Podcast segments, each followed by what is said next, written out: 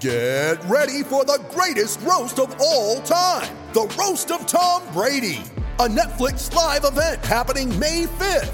Hosted by Kevin Hart, the seven time world champion gets his cleats held to the fire by famous friends and frenemies on an unforgettable night where everything is fair game. Tune in on May 5th at 5 p.m. Pacific time for the Roast of Tom Brady, live only on Netflix. Oh, and a very good morning to you. Welcome, everyone. Welcome, Heels. G'day, How's everyone. the batching going? G'day, Paddy. Um, yeah, pretty solid, I reckon. What are we into uh, about a week and a half? What was for dinner last night at uh, Chez Healy? Two minute noodles.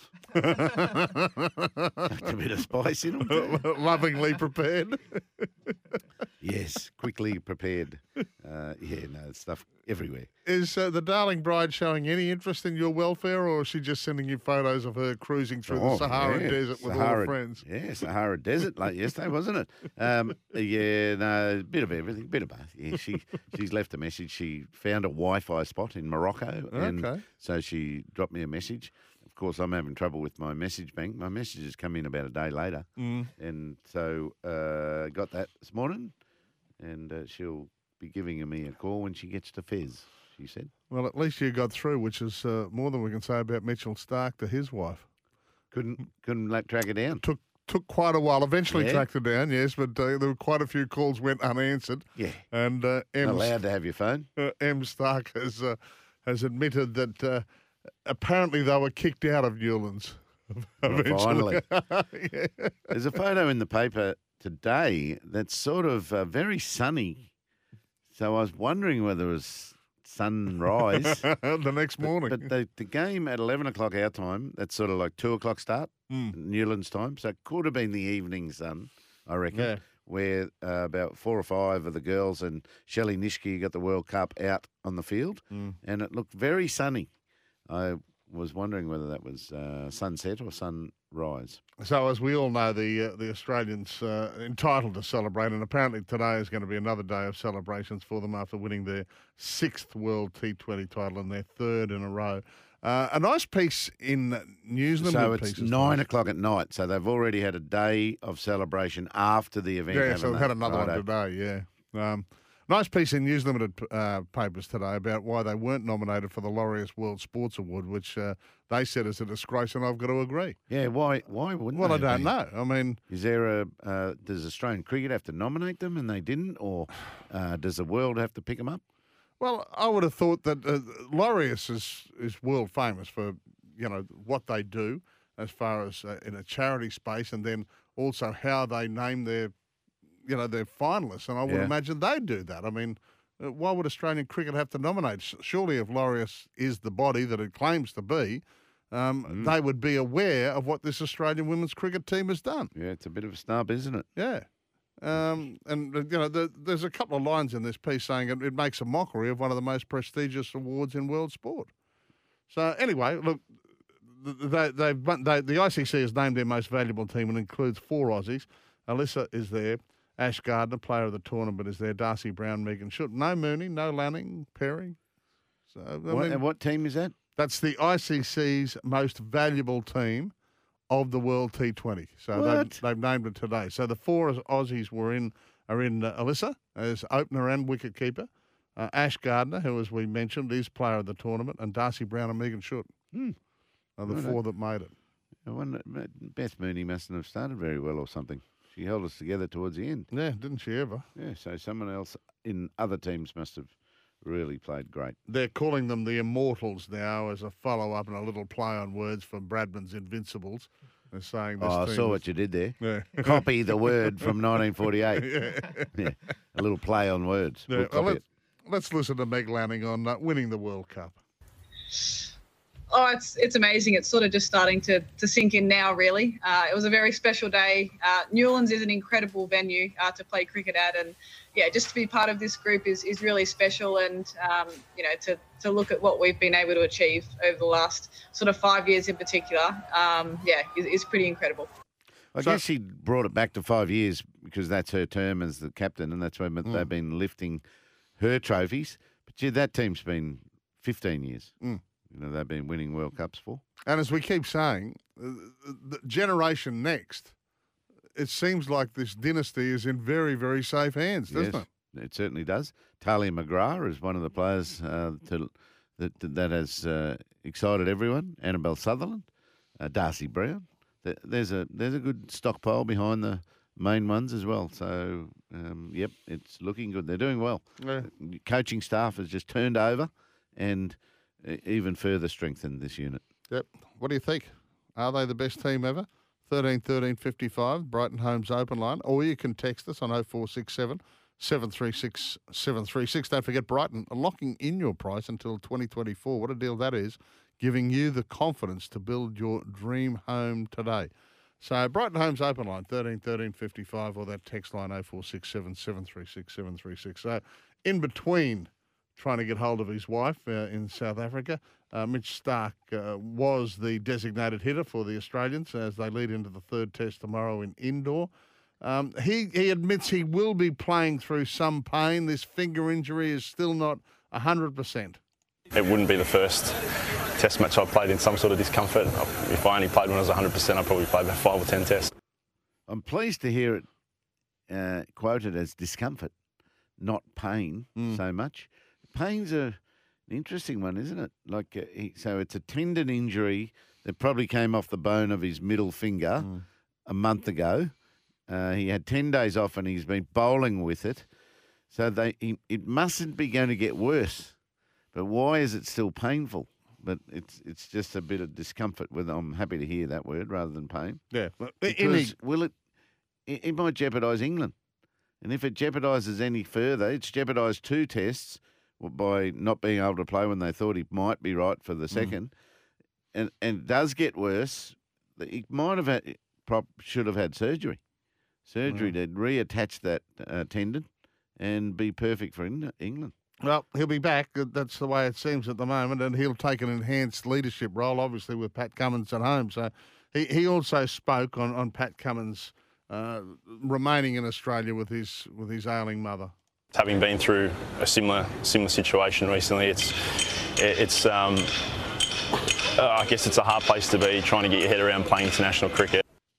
Oh, you can't be there. No, of course he can't be. He's Cannot got to be home with his mum. And as Starkey said there, you know, his father Paul passed uh, quite quite suddenly uh, within a year, and uh, he he was playing at the request of Dad and uh, was nowhere mentally. Yeah. Hey, there was a, a beautiful moment in this Test match in New Zealand, which has been a riveting match, by the way. Yes. Uh, Big day today. Yeah, they still need a couple of hundred. Wouldn't mind England. seeing them two for forty-eight. I Yeah. think they're one for forty-eight. They aren't are, yeah. Just another wicket. But uh, we haven't heard a lot from Pat Cummins, rather, uh, aside from the fact that we know that his mum is in, in palliative care. But there was a stirring rendition from the Barmy Army's trumpeter yesterday. So they're across all things in world sport, and, and they, they know that for all the barbs that they send Australia's way uh, during test matches, they were thinking of the Australian skipper. And there was a, a stirring rendition of Maria from their trumpeter from West Side Story uh, yesterday, and it, it, it evoked a reaction from the Australian skipper.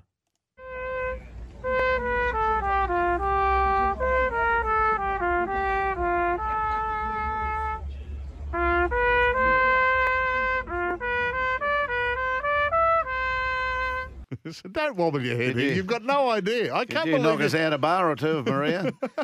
Paddy, I just met a girl called Maria. Yeah, Yeah. it's a famous song from West Side Story. So why didn't the Barmy Army sing it as well? they sing every other thing, don't they? So I want they they probably like you short. didn't know the words. No, I wouldn't know the words. I want to hear them. Well, Pat has, has tweeted that it was just amazing. He said uh, his mum has seen it and she loved Yeah. watching it. So, look, yeah, the, the divide between the Barmy Army and uh, every other rival team uh, broken down uh, yesterday in New Zealand. So I don't think there's a divide moment. anymore, but but uh, yeah, that certainly transcends the sport. Great effort, Yeah. magnificent. Hey, uh, one of the most popular things that we have on social media, of course, is you selecting your Yep. teams for the uh, respective matches. Yes. And uh, I see this uh, KL Rahul uh, in a little bit of danger. That the, the Indian top order has been under a bit of pressure. They're saying that this could be the time now, with the series done and dusted as far as India is concerned, that KL Rahul, the vice captain, is moved aside for Shubman Gill, the, the youngster, the 23 year old. Yeah, that that doesn't surprise me. I sort of sense that might have even happened prematurely last test. they've just got to get Gill in there because he's, you know, he's the next Kohli. Mm. So, so yeah, it'd be interesting to see how patient they are. One more or go now? Yeah, well, it's interesting. They have released their squads for the third and fourth test matches. KL Rahul's there, but he's not listed as vice captain. Righto. So, you know, the conspiracy theorists uh, are all reading into, hello, it's time for the youngster to come in and maybe take a permanent place in the, this top order of the side, which is probably only increases the pain for Australia. the way Well, things are going you might get them on a you know little off day. They they might not. They might just think it's going to happen, and boom, boom, we pounce. Hey, for the Gold Coast Titans, it's takeover day on SEN, and we're going to chat to the Titans CEO Steve Mitchell. So much to talk about as far as the uh, the new season is concerned. At the Broncos yesterday, Pat Carrigan was talking, um, and he's talking about, in particular, the the loss of Flegler and Farnworth after this season. They're two big, big departures, and they're both strong mates of Paddy Carrigan. To be honest, I think it's a lot of like, a bit like a business, and mate, I don't begrudge anyone where they go, but um, yeah, it's tough. Obviously, they're, they're two of my close mates, and you know when you come through together playing as kids, you never really expect them to leave. But um, like I said, everyone's got their own kind of um, motivations and, and different things and families to look after, and um, you know for me, it just put it all on the line for 2023. It's um, I'm hanging out to have a really good year to send those two off and Keenan off, and like I said, three of my good mates, and hopefully we can um, yeah end this year as a um, in a premiership. Yeah, they're talking about 800k a year for Flegler, and Carrigan, obviously, by the raps that he gave him yesterday, believes he's worth it. Yeah, you worried at all about the environment at the Broncos this year, with those moving next year? Well, look, yeah, I'm I'm not a big fan of this. I've got to say, and I I quite like this new what they're proposing with the you know try and put the CBA to bed with the the June 30 is is the time when they can start to move. I don't know. you'd- You'd have a far better idea than me. I mean, you've played in in the absolute peak level of professional team environments. And, and I know it's probably a bit different to cricket. I mean, you were at the zenith playing Test cricket for so long, but yeah, in a in a club team environment, knowing that a mate is going at the end of next year or in the end of this season, uh, I don't know. It, it just it seems a little strange to me. Uh, Mm. you would want them to be at their very best mentally, which they say they are. They always say they are. Of course, you know my focus is the Broncos for 2023. Yes, I, I don't know. Does it stay in the back of their head? Uh, I don't. Uh, you I'm know. trusting them. I'm trusting Flegler and uh, Farnworth to be able to do that job. There's just so much to play for. Origin spots, uh, further improvement by the Broncos, um, and I think where things could break down if one of them gets a qu- quite a debilitating injury, Mm. that might break down a little. T- you know, you mightn't work as hard to get yourself back on the field, but but uh, or if you lose your spot through form, but. Yeah, uh, I know. I'm trusting them. They they should be able to hold it together well. All right, stack to talk about today, and we'd love to hear from you. As I said, that Brighton Homes open line is 13 13 55, or the text line is 0467 736 736. Speaking of legends, so is this young man. Queensland is your place to race this year. The action continues this week right across the sunny state. Visit racingqueensland.com.au, and it'll be a huge weekend for Queensland racing, spearheaded by Ben Thompson. Now, ladies and gentlemen, officially a Group 1 winning jockey. Oh, Benny, a you did very it. good morning, mate. Good morning, Pat. Congratulations. We were so wrapped for you. No, thank you very much. It's um, obviously a very special and and incredibly lucky for it to, for it to uh, to have an opportunity in the Group One and let alone win one. So it's uh, a huge thrill. Well, you know, Heels and I are claiming to be your good luck charm. You did an interview with us last week saying that- there were 31 Group 1 rides. Uh, uh, your best result was a second. The minute you come on our show, hello, have a, have a look. The drought is broken. Yeah, tell you what, the next the next Group One I ride, and we're gonna have to make sure we have a chat um, a couple of days beforehand again. So.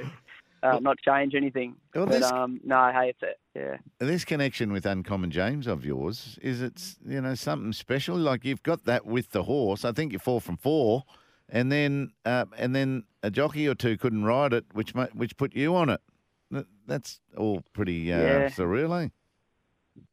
It, it sure is, Heels. It's you could say it was it was meant to be. It um yeah, he is a horse that I've had a, a lot to do with, and um yeah, rode him pretty much since day one. When he his first racing prep with Stephen O'Dea and Matt Hoysted. Uh, he I rode him in his first ever his first ever jump out of the barriers, and um yeah, to partner him. I didn't ride him in his first start. His first start was at the Gold Coast on a Saturday, and I, I wasn't riding at the meeting, so I, I rode him his uh, second, third, and fourth, and um, we were able to yeah win at each each of those, and it was um, oh, it was awesome to get back on him on on the big stage. He'd, he'd obviously you're not a Group One horse until you win one, but he'd he'd always shown a stack of ability and and better yet to, to do it on a horse for um, Stephen O'Dea and Matt Hoysted, who, are, who um, have been a huge supporter of mine since making the move north. Now, I know one person who was particularly pr- proud because I saw her tweet, your wife, uh, the lovely Steph. She's just, she was so wrapped for you, wasn't she, mate? Oh, she was. She, um, I had, it was great. I had my mum and little sister there on the day, and as soon as I we made it, well, weighed out, made it official, and and uh, just for the presentation, I was able to quickly speak to Steph, and there wasn't many words, just tears. But uh, it's um, obviously it's it's as it's as much for her as it is for me, and um, she she makes yeah my life as good as can be, and it's um yeah we're both we're both yeah over the moon. So it's uh, and speaking of her, it's actually her birthday today, so Oh, um, it's, it's been a big month. Oh, happy birthday, Steph. Um, the run, mate. Like, how, how did it feel? And obviously, Uncommon James felt pretty good on the day and, and on that big stage. And then, how did the run feel? Yeah, it, it, it panned out so well. He was he was he was he was feeling a treat. He was he looked he looked a million dollars. Um, and just from having ridden him in the past, like he's always been, you know, he's he's a he's a racehorse. He's there and he he knows what his job is. But he was um he canted beautifully the gates, really relaxed, but just waiting behind the barriers, he was he was quite toey and, and getting pretty excited. And the lady that was on the pony, Charlotte Littlefield, um, doing media for Channel Seven, she asked like, how he's feeling. I said he's great. I said he feels a treat, and he come out and raced accordingly. He jumped super. We're able to negotiate the wide draw pretty quickly and get across to a spot, pretty much sharing sharing second with IME on his own terms. Uh, Zoo Style set a slick tempo and um, was albeit a few lengths in front of us. My guy still travelled really nice. He there's obviously that the dip uh, that we hit the bottom of it 100 metres into the straight coming out of the chute there at Sandown, and he travelled really good down there, which can bring a lot of horses unstuck. And um, I just, albeit like we we're chasing a really good tempo, I I got to there's a Stewart's Tower on the outside rail, which is at off off that longer course, the 280, and I still knew I had horse passing it, and that's when I got excited, and um, hey, you know, he done the rest. Yeah, it's fantastic, mate. Just, as you said, your mum and your sister were there. Hey, they're, they're talking about the Newmarket now, one of the great sprints in world racing. Um, hopefully, you keep the ride, do you? Yeah, I hope so. Um, I, think so. Like he goes wherever he goes now, I um yeah hope that I'm on board. He he's from all reports he's pulled up pulled up a treat, and uh, there's I think there's still obviously the, the whole way along, and with all their horses, um, no matter what the level they are, they always put their horses first. Steve and Matt, and and are guided by them what which what their next move is. So he may go there. We may see him in the Newmarket uh, over 1200 at Flemington Saturday week, or um, three weeks between runs, Saturday fortnight in the in the Galaxy at Rose Hill. So there's a couple options there, and hey, that if he doesn't uh, train on like uh, they know that he should, well, I guess he, he could have a little break and then wait for the Winter Carnival, where I'm sure you know a Doomben 10,000 or or uh, the likes could be an option. But hey, he's, he's obviously start eight, uh, eight starts, six wins, and now one at Group Group One level. Um, he's got a very very bright future. Uncommon James. You were rapt to be, to be standing with Bruce McAvaney, weren't you, on the course? I saw the post race interview, but not too many Bruce McAvaneys at the Meadows that night where you won a greyhound race as well. yeah, no, exactly, Brad. It was so so surreal. I'm sure any lo- lover of sport um, dreams to have a moment like that um, with Bruce, Ma- Bruce McAvaney, who um, oh, he's, he's obviously he's the he's the greatest sports broadcaster of all time. Um, so to to do that, and I, I met Bruce uh, three and a half years earlier at a um, after a Japan Cup meeting. So to obviously when I when I'd seen him at carnivals when he'd been up here, we'd always um, had a, had a quick chat, and I'd um, oh, it was super surreal. Before we went to air, I said to Bruce, "I've dreamt of having this moment standing next to you," and, and it was yeah, it was super, it was super special. So Yeah. it was great. Yeah, there was Bruce. There was no Bruce's at the at uh, at uh, the Greyhounds. But, Now, I was going to say um, the Greyhound won, didn't it? Yeah, look, the greyhound that I was that I was looking forward to see most, um, a dog called Umberto, trained by my parents, having his third start. Steph and I have a share in him, but I got held up, or took yeah, took a bit of time at the presentation and what. I ended up missing the, the race by uh, just over five minutes. So um, he he ran fourth, but they had one other runner left on the night, which we were able to see, and he won a Group Three for my parents. So it was uh, the cherry on top of a good day. Yeah. Hey, awesome, mate. We're- We're so so pleased for you. Wish Steph a happy birthday. I think the the level of present may just have to have been jumped up a little bit, hasn't it? Is it a Group One present? Well, I can't. Yeah, well, she's um, oh, I I tell her I, I, I, I spoil her with my presents every day. So we, um, I can't I can't. It's one of those things too. I set the bar high now. It's going to get harder each year. So, um, but no, she's yeah. Uh, we'll have a great day, I'm sure. Oh, Oh, good, good, on you, mate. stuff, mate. We're we're so wrapped for you, Ben Thompson. Thank you, mate. We really appreciate it, and uh, best of luck wherever you're headed with Uncommon James now. Thanks, Benny. Thank you very much, guys. Thanks. So let's talk to one of our greatest ever fast bowlers, Heels. Yes. Kasprowicz, who literally stepped off the plane from Delhi and flew straight to Bundy. Yeah. How did it feel coming out of the hand in Bundy, Casper? Oh, the, the, out of the hand was fine. It was just the fact I, my back was shot, my neck was gone, and uh, everything else was so sore. I, I didn't even feel the ball coming out of my hand. It was great. Uh, that's unreal. Did Did you spend? Have you played any game at Indore? Never. No. No, I've never been there. Um, yeah, so I, I don't know what to expect there, other than um, all the stuff I suppose I read, or guess sort of watching some bit of Twitter and Yeah. some of our experts, of course, SEN experts over there covering the, the test match, um, sort of the, the feedback from them. But um, look, I'm going to go out on the limb here and say it's going to be maybe just a little bit green in the middle. Um, seems to be some of the pictures. But I, out on the limb, it's going to be a typical Indian test match cricket wicket. Yeah, Fair I think ends. I think so. They've only hosted two tests. That was in 2016 and 2019. I think Bangladesh and New Zealand. Uh, five one internationals, three 2020 internationals, and nine IPL matches. The Kings Eleven Punjab uh, play there at times. So, so there's so little known about it, and uh, but it looks quite typical. So, what have the Australians got to do, mate? Oh, I reckon win the toss. Um, Again? again, Again, for yeah. the third time. I know it'll be a challenge, but the um, yeah, I think that even looking at that too, I think the average uh, first innings in those two tests was 353. And for the other statisticians out there, um, the best or the average fourth innings uh, from either side is 150.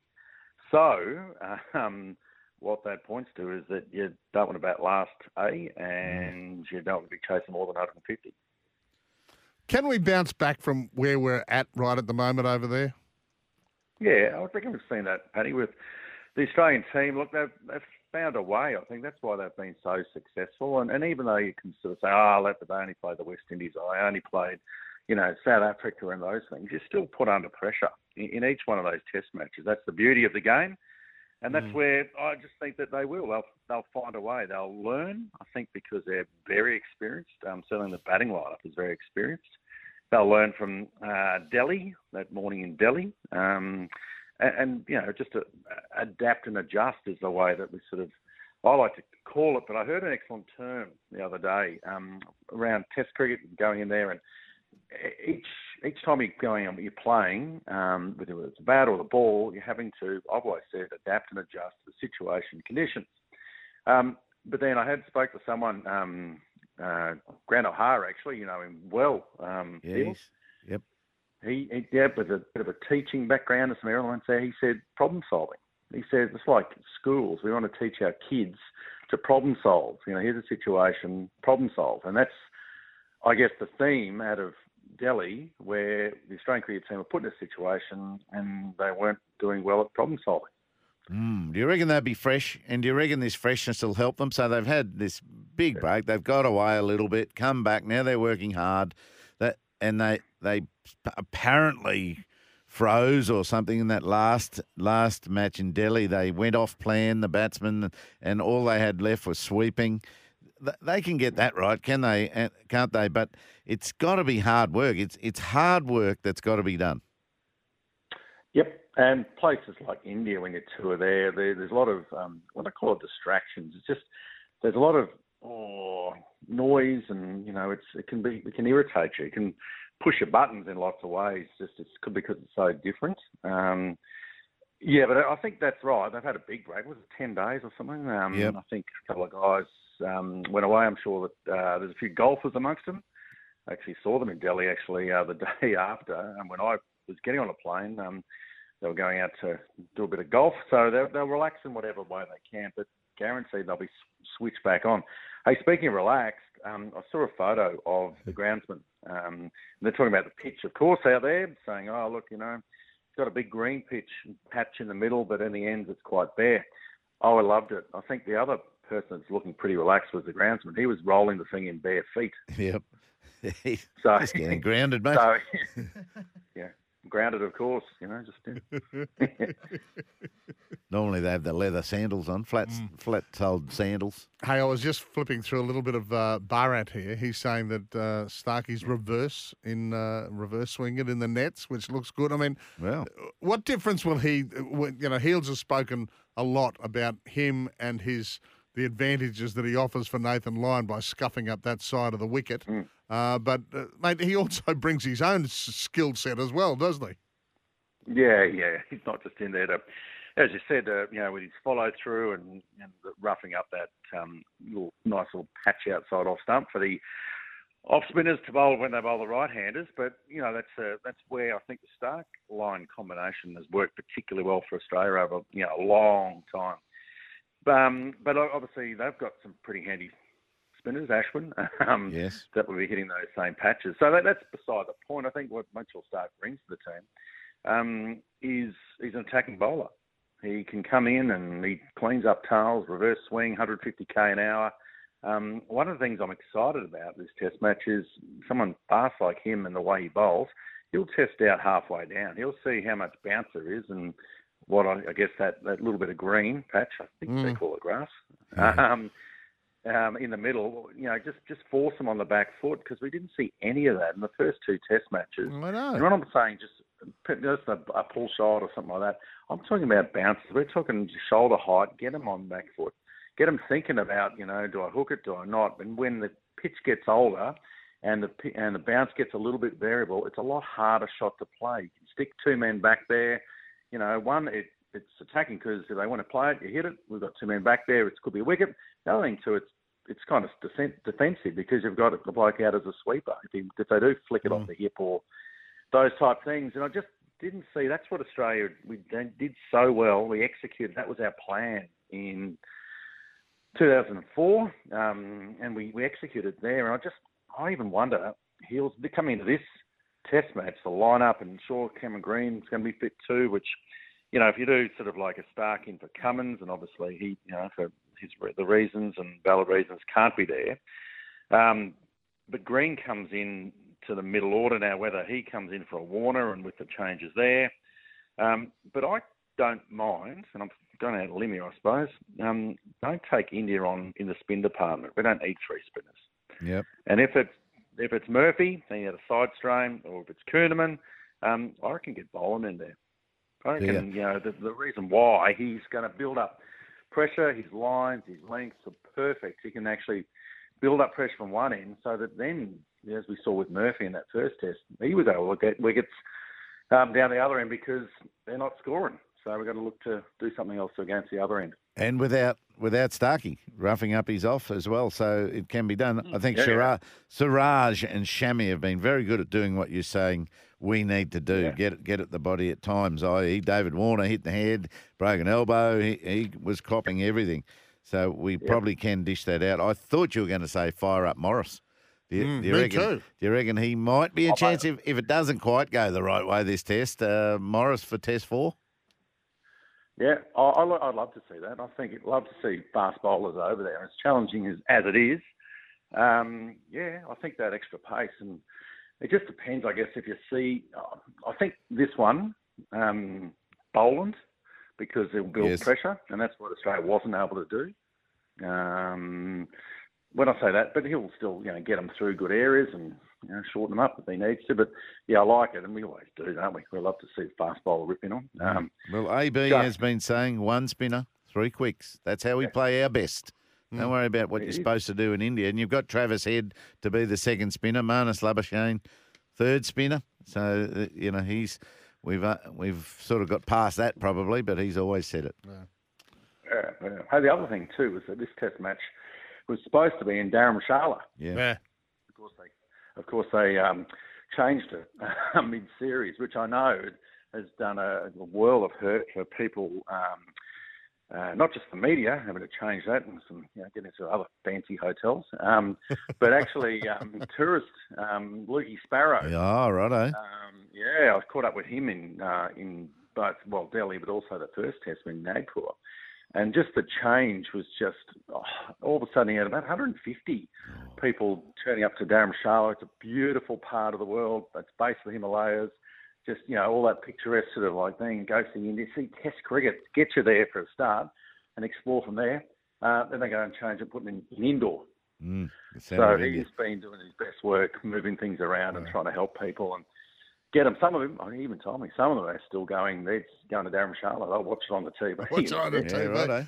Hey, Casper, we've got to go. I know you're going to join me in the studio middle of the month uh, when Heels is over there. Mm. Uh, so we'll have a chat soon, but it's uh, 7.32. We've got to get to the news. Michael Kasprowicz, Thanks, thank you very much. Thanks, guys. Hey, you can feel the energy this NRL season as a Gold Coast Titans member. As we said, it's Titans Takeover Day here on SEN Heels.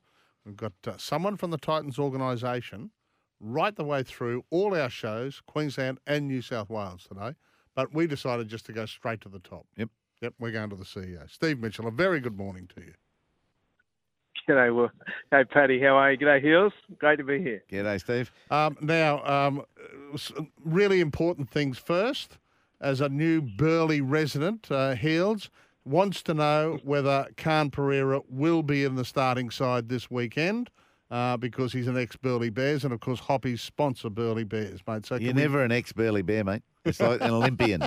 it sounds like he's in. Oh, man. it's very content- it is a contentious point the Burleigh Bears on. Um, look, I think Loffy's um, I think Loffy's done a lot. I've done enough to get there. It'll be interesting. Justin will name his squad later today, but um, you know, Loffy's um, genuine speed and he's exciting in the way you know performed at Redcliffe and his positioning on the ball. I thought was just amazing. He gives us genuine, genuine top end speed on on that edge, and um, I think he's a really good chance, guys, um, to to come to hit that that list today and make his NRL debut this weekend. Yeah, Justin was praising his work rate this year, so that, that's a good sign too to go with that speed. Um, now Yeah. everything seems highly anticipated down the Titans, Steve. Uh, You, you get a, a new feeling around the place. Yeah, Heels, there's been, um, well, you know, we haven't played a game yet, so we've got to put everything in context. Um, but the, the guys have had a torrid off season. Um, we made a lot of changes to the back end in our conversations at the back end of last year in regard to conditioning of the squad, the high performance program, what that looked like, and then the addition of, um, you know, some genuine IP and a senior player group and people that, you know, bring a, some uh, silverware with them. So Verrills, Sam Verrills has been you know, he's been a, a really good addition to the squad in the way he's sort of pushing pushing us through the middle. But beyond that, just he is the person around the squad setting standards, expectations, and his his relationship with the play group's been super strong. And then you got Kieran. You know, Kieran Foran's been fantastic since he started day one. He just wants to work. He's he's he's onto everything, and he's enjoying his time with Tino's taken a bit of pressure for Tino too, I think. So there are dynamics in there that I think have really helped lift the mentality, uh, collective standards of the unit, and then you know just expectations on on hard work and and and real def- defensive rigor. So I think you'll I think you'll see a much more um, highly a much more conditioned squad this year. That's probably um, a lot tougher defensively. So it's it's it's the start of a really exciting period, and we'll we'll, we'll find out this weekend. Yeah, yeah. You, you talked about Verrills and Foran, and we've talked about them a lot. Now's the time to perform, but it brings a, a brand new dynamic to that spine, doesn't it? Oh, it really does. If you looked at the way, for me as a punter, watching from the sideline, watch the way Sam sort of brought those, brought the middle through them, you know, just just those crisp, clean hands, and you know, poking out between the, you know, marker and a defender, and then, but the, the real thing with Sam was watching him actually help tie together our defensive principles in and around the middle. Um, and uh, and just seemed to be just loving it, um, really enjoying the contest. So that's infectious, I think. And for the, the big guys who are now, I think, probably physically better prepared than they were last year, that um, that puts us in in pretty good shape uh, in the middle. But like I said, we haven't played a game yet, so No. everyone's won pre-season. I'd really love to see AJ Brimson be able to settle at at fullback if that's where it's going to be, and and uh, you know, um, what's his name? Jayden, J- Tanner Boyd. no, no, Joe, Ja- Jayden, like uh, Jayden? Campbell. Jayden Yeah. You know, enjoy that that impact role off the bench, but. Because AJ's had ah, five eight, and fullback injuries, everything, and he just he's a better player than that. Yeah, there's a lot to be said about that, and I think he's probably running. Uh, the the um, high performance guy done a lot, done, guys done a lot of work on his on his hips this season. He's in good shape, and he's running is is probably the best it's been in three seasons. And um, he's you know he's floating around the back of if he's sitting around the back of um, Bowie Firma and Kieran Foran, and he just pushes up on Mm. that ball pretty. Um, you know, uh, yeah, he's um he's got X factor about him when he's doing that. And Jayden, to your point, is a you know he's a great utility, and he just comes on and uh, he just slips slides through a line. So I think you're right, Paddy. But the coaches will make that call. Um, I think AJ's excited about the prospects of that happening, though. So, Mm. um, uh, and I think that will be the case this weekend. So we'll um, get a chance to watch it in action. Hey, we had Justin on a, a, a week or two ago, and he was saying about Dave Fifita, hoping to try and put contract negotiations to bed. You know, in the ideal world, before you play your first game on Sunday. Any update there? Uh, no update, Paddy. What I like about Dave is he's working really hard at the moment. I think his trial against Redcliffe was really good. He's doing a lot of the little things that are important off the ball and defensively worked really hard. He's in he's in really good shape. Um, certainly this side of Christmas, he's done a lot of work to you know get get down to his ideal sort of conditioning and playing weight. Um, and he looks really happy. So um, I think he wants to answer a few questions, and that's play good footy um, and um, and and a holistic game too, not just his big you know blockbusting running, but actually get his complete game right. Um, and he seems to be just talking to him, seems to be in a in a good place. So I think all in all, if you're any in any organisation, if your employees are in a good place and enjoying what they do, then they're probably going to stay with you. And you know, we're hoping that's the case. Yes, now that is your role, isn't it? The, the old front office. Um, y- it's a, it's been a bit messy in the off season, hasn't it? Uh, do you believe that this Rugby League Players Association MOU or CBA with the commission is close? I think it's close. Yeah, God, it's been um, it's been a journey, hasn't it, Mm. on and off? But I think it's I think it's really close. Uh, they, there was um, some concessions and compromises made over the last ten days, which I think's got us right towards the back end of actually reaching an agreement, and hopefully going to a long form agreement, which is I don't think has ever happened. Um, and then we're we're currently active with the NRLW as well in in regard to trying to work out what that roster looks like in our in our cap there also, and I think that's pretty close. But um, thankfully, we've made some headway. So uh, we just need to get that done, get it out of the road, so we can get on with um, get on with the footy, don't we? And Yeah. and, and, and forget forget about it, mate, for the next for the next five years while the while the cycle runs through. But um, that, I think um, I think the players are, are in a really really good position given the way um, given what they've um, negotiated, and um, you know moving forward, we have to be careful for the whole of the game that we don't under undermine some areas of the game from a funding point of view, our grassroots and participation levels. That, eh, you know, that's that's what's going to make the game over the next decade. So we, we, we have to be very careful in regard to how much we we invest there and make sure it's um, comparable to growth. Um, but I think it's finished in a pretty good space. So it'd be nice just to get the detail done, get it locked, forget about it, enjoy the footy. Yeah, that's exactly. Has it, in your mind, affected the players, man? I mean, everyone we talk to, player wise, from every team, say, oh, no, no, that's handled at a higher level than us. But when you're talking about strikes, you're talking about how they're handled post footy, etc. Surely there's something, you know, there's something nagging at the back of their minds as far as players go. It's a good, it's a really interesting point. I would have thought the same, but the play group seems to have been undistracted by it. They've certainly our guys. I can't talk for other clubs. They've got about their work. Um, they've been very respectful in regard to the representatives at their play group. Um, Sammy uh, Sammy Mack and uh, Aaron Booth are you know the RLPA representatives in the club, and they've been fantastic. So the, the, the negotiations have been at an arm's length, to be quite frank, and our um, player squad's been they've been they've been fabulous. They've, Yeah. they've just got about their work, and they've been you know more than reasonable. So um, you couldn't ask couldn't ask for a better sort of uh, respectful, um, respectful process. To be quite frank, from our players, they've been wonderful. Hey, uh, we've got a little text from Braden here in Perth. Morning, boys. Enjoy the show. Been a Titans member since 08, living over here in Perth. Looking forward to uh, takeover today uh, from the uh, on SEN from the Titans. So, look, uh, you better give us uh, what sort of have, have we got a deal on takeover day? Yeah. Well, firstly, g'day, Braden, and well done, mate. That's fantastic. Yeah. Um, we'd love to see you over here for a game at some point. Maybe we take a game to Perth. But yeah, I think we've with the takeover day today, we've got a social membership, which is fifty dollars, and you uh, get a full Titans membership uh, merch pack, of course, and, and two tickets to a game of your choice at Cbus. And that could be any of the blockbusters. We've got some big teams coming this year. The Rabbits are back. Obviously, the Bronx are coming. Redcliffe will come down.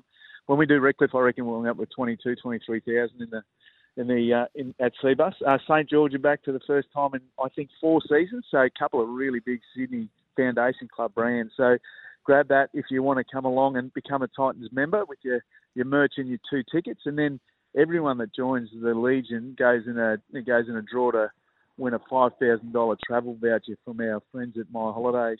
Uh, who are wonderful supporters of, the, uh, of, the, of our club. Um, so we don't want you to go away while the footy season's on, but take it take it up over Christmas or something. Oh, you're very adept at this. Yeah. Go to a good cricket match somewhere. but um, and you've got a you, you've got a four match flexi membership too, haven't you? Yeah, yeah, that's uh, absolutely right. And you know, given people's busy lives, there's a flexi membership there you can grab, um, which is- opens you up to four four games at home. So if you can't make, you know, one of the one of the eleven at Cbus, and we've obviously got a home game up at uh, up at Magic Round, you can just take something that's a little easier for you and the family, and uh, select out of the whole draw the four games that you want to attend, and it might mean that if you can't make all of them, it's a better option for you. So so take that up. Good And stuff. please join the Legion. We're members at our membership levels are as high as they've, as high as they've ever been, but we want to push that a little bit more. And it's about building our uh, building a fortress at home, so that they know when they come here that they- they're up for a they're up for a hostile crowd. Yeah. We've got a lot of teams here that they've got a lot. We've got a lot of people on the coast that are um, that have retired up here. The Titans are their second side, so we want to make them the first side. So Justin's got plenty of support from the bench. Good stuff. That's the you- Legion. You're going to cop a hostile crowd on Sunday at Leichhardt. You've got the Tigers there to start it off. You've got the Dragons away, but your first game at home is a real blockbuster against the Storm, round three, Saturday, March 18, 2 o'clock at Cbus. So much to look forward to for the Titans. Steve Mitchell, thank you so much for joining us. Thanks, Paddy. Great to talk to you. Thanks, Heels. Thanks, Have a great day, guys. Cheers, mate. I was going to say, if ever he was coming into the studio, this was the day to do it for Pete Badel, but I don't think Too fit. Yeah, given his history with the and and just love of marathon running, etc. I don't think he'd be a McDonald's man at eight thirty-two in the morning. Would that be right, Pete? Do you have a do you have a crack? oh, boys, I've smashed a bacon egg muffin many times. Yes. I love Wow. it. I love it. I love live in knackers, hope I then. Must say. I live in hope. That, that, that's music to my ears this morning, mate. To tell you the truth. Why, why do you think I run so much, boys? Yeah. I just do whatever I want. I never put on weight. It's a great, it's a great mix. Good call. And uh, you know, after a little park run, but uh, hospitals have them it. in there down the bottom, eh? The bottom of hospitals because they just bring so much joy. And and uh, the buns are- buns are good. Okay. Well, I think we've just about given. Surely we've done our bit for Macca's this morning now, haven't we? All right. Queensland's number one newsbreaker from the Courier Mail. Their, their, their rugby league correspondent, Pete Badel. Good morning, mate. How are you? Yeah, good day, boys. It's it's a, what a week. Here we go with the NRL. I'm excited. I'm sure a lot of league fans are out are just as excited. I can't wait, boys. Bring it on Thursday night, Friday night. Look, what level of interest in this whole CBA war, I suppose? We've had Steve Mitchell on this morning. He's very hopeful it's going to be cleaned up and done sort of ASAP. But you know, what, what gauge do you get the public interest in it, Pete? Oh, look, Pat, it's look. I don't think the interest is obviously as great as they would be in the stars of the game, but it is it is an important, a very important bedrock for the game to have a collective bargaining agreement in place, which is basically the terms and conditions for the players that that play this great game and give us the entertainment that they do.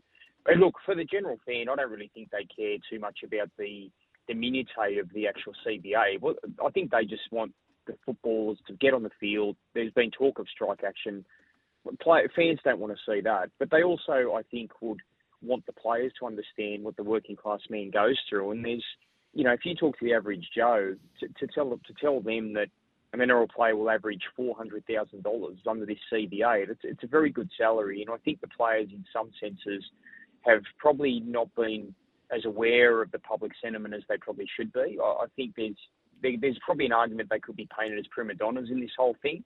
But at the end of the day, guys, it's a billion dollar sport. They deserve their lick. But ultimately, I don't think the fans really care too much about the minutiae of the CBA. They just want to see their footballers and their stars and their heroes on the field. And, and probably throughout the discussions, they need to hear uh, m- more than we have in the last month about the whole of game uh, sustainability, not just the top end.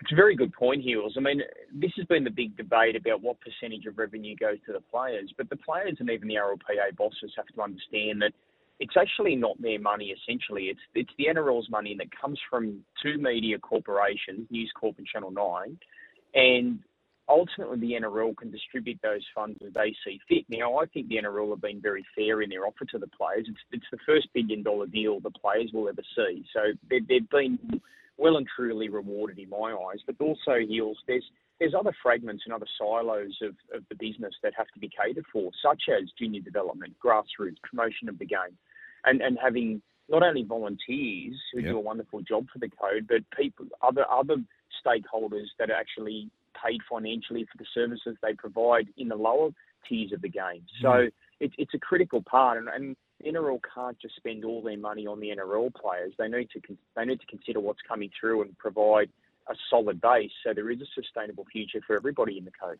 Yep, I agree entirely, and I'm, I'm certain our listeners would have stories of, you know, volunteers basically running the show out in the bush. So yeah, you're right. They've got to be looked after. Hey, all right, let's get down to the, the, the nuts and bolts of it. The Dolphins now have Flegler and Farnworth on their books for next year.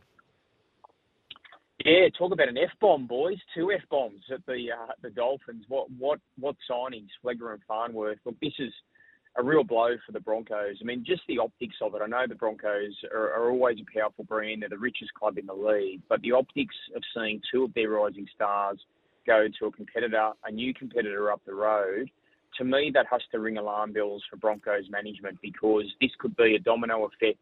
It could only be the beginning for the Dolphins in terms of pilfering the best talent out of the Broncos. And look, guys, for a long time, the Broncos have had a monopoly in southeast Queensland. It's been a 25, 26 year monopoly. They've, they've had a lot of talent at their disposal in a region that has about 2.5 million residents. Well, now the Dolphins are incredible. They're a serious threat, and they're only 40 kilometres away, guys, yeah. unlike a lot of the Sydney clubs. So for someone like Tom Flegler, who would have been reluctant to move to Sydney for family reasons, he can now pick the Dolphins up the road, still live where he lives. Okay, but that's, I, I know where he's going. Point. Yeah, it's a, it's um, a really valid. Point. I mean, that's that's what's ha- happened for years, and a great rivalry between Roosters and South Sydney. Yeah, you know the Roosters are sort of the Bondi region, but playing right next to South at Redfern. Yeah. So yeah, keep going, Pete. Pete. Yeah, we just we just lost you there, but yeah, you're right, mate. Like I remember back in the day, a move to Sydney was massive because there was you know a big variation in cost of living and all that sort of thing, but you're right. Uh, you've got someone right around the corner now. Absolutely, guys. Yeah, sorry, I don't know where you lost me, boys, but I was saying, like, someone like Tom Flegler, who he can now live in the same house, drive to Dolphins training, nothing changes for him.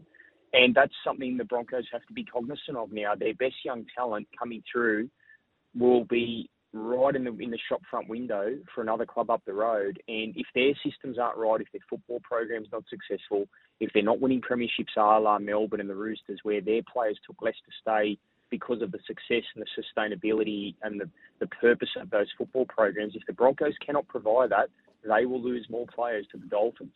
Yes, and does do they strike you, Tom Flegler and Herbie Farnworth, as players that will hold things together very well this year before they go?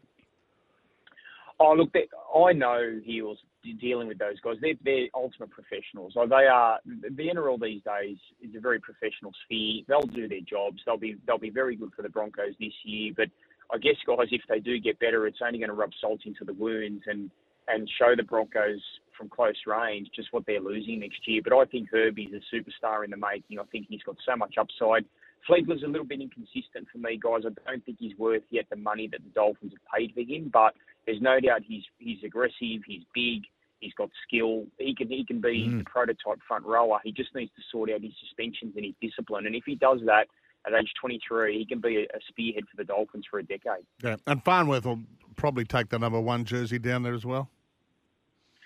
Well, guys, I spoke to Wayne Bennett yesterday, and he just said, Pete, look, I'll, I'll pick Herbie wherever I think he fits. So there's been no promises about the number one jumper. They've got Hamiso, the, the hammer there, Tabuai Yeah. Fidow at fullback. He's a quality player. So, look, I'm sure Herbie's happy to play centre, wing, or, or fullback. I know ultimately he sees himself as a fullback, and we saw Billy Slater refine his game. I think Herbie can do the same and be a fine fullback for the Dolphins. Hey, we've had Steve Mitchell on the line this morning talking about David Fifita. I know that Justin wanted to try and have this deal done, if it was going to be done by the end of the, you know, before the season started. What's your word? I mean, Steve just said to us, can't give you an update, but said, look, he's very, very happy and healthy where he is at the moment. Yeah, guys. Well, the last time I reported on this a couple of days ago, I I was told that there were only two clubs that had made a formal offer for Dave. One was the Titans, obviously. The other one were the Raiders. So the Raiders are the major threat at this point. Uh, my mail is that Dave probably won't leave the Titans. I think he's pretty settled there. He's got good relationships with Tanner Boyd and Toby Sexton and Kieran Foran's developed a good combo with him. So he's got some good mates there. Tino Fa'asuamaleaui was a key factor in getting into the Titans. So I, I think it would be a shock if Dave left to go to Canberra. I can't see too many other clubs really taking a risk on Dave at this point in his career with his inconsistency. And I think the best thing for Dave would be to take a pay cut, forget the million dollar pressures, and just focus on a five, six, seven hundred thousand dollar a year deal, and just try and play his best football and, and learn because he's only 22 years old. He's got a lot of Yeah. upside, but he doesn't need the money pressures of being the million dollar man. Yeah, Yeah. always be the second most paid, the second best paid. Yeah, no, yeah, I I agree. I mean, the the, the, the pay packet has put him into a into a into a harsh spotlight. But I mean, actually, it's interesting when you say that, Pete. He's only twenty two. I mean, he feels like he's been in our consciousness for a long time, doesn't it? It, it does, Pac, and you know it's because he came into the the NRL so young. I mean, he was 17 when he entered the Broncos program, and I remember he took his shirt off at training, and I wanted to run home. I wanted to get out of there because it was just embarrassing how fit he was. Um, but he uh, he's a real talent, guys, and he's still got another 10, 12 years in the game if he gets his body right. We go from penthouse to the outhouse right at the moment with his phone hook up. Yeah. Hey, look, uh, yeah, we've lost Pete there, but it's it's time to hit a break anyway. So